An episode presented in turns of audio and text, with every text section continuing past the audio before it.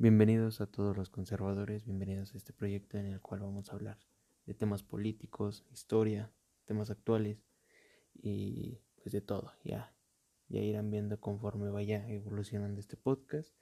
De todos modos, pues ya saben, este nombre proviene de pues ese pequeño grupo que a nuestro señor presidente le molesta. No estamos en contra de ninguna filosofía política solamente es dar nuestro punto de vista y bueno, se me hizo muy chistoso hablar y haber nombrado este podcast como los conservadores, porque pues bueno, es la gente que le cae mal a nuestro señor presidente en la actualidad.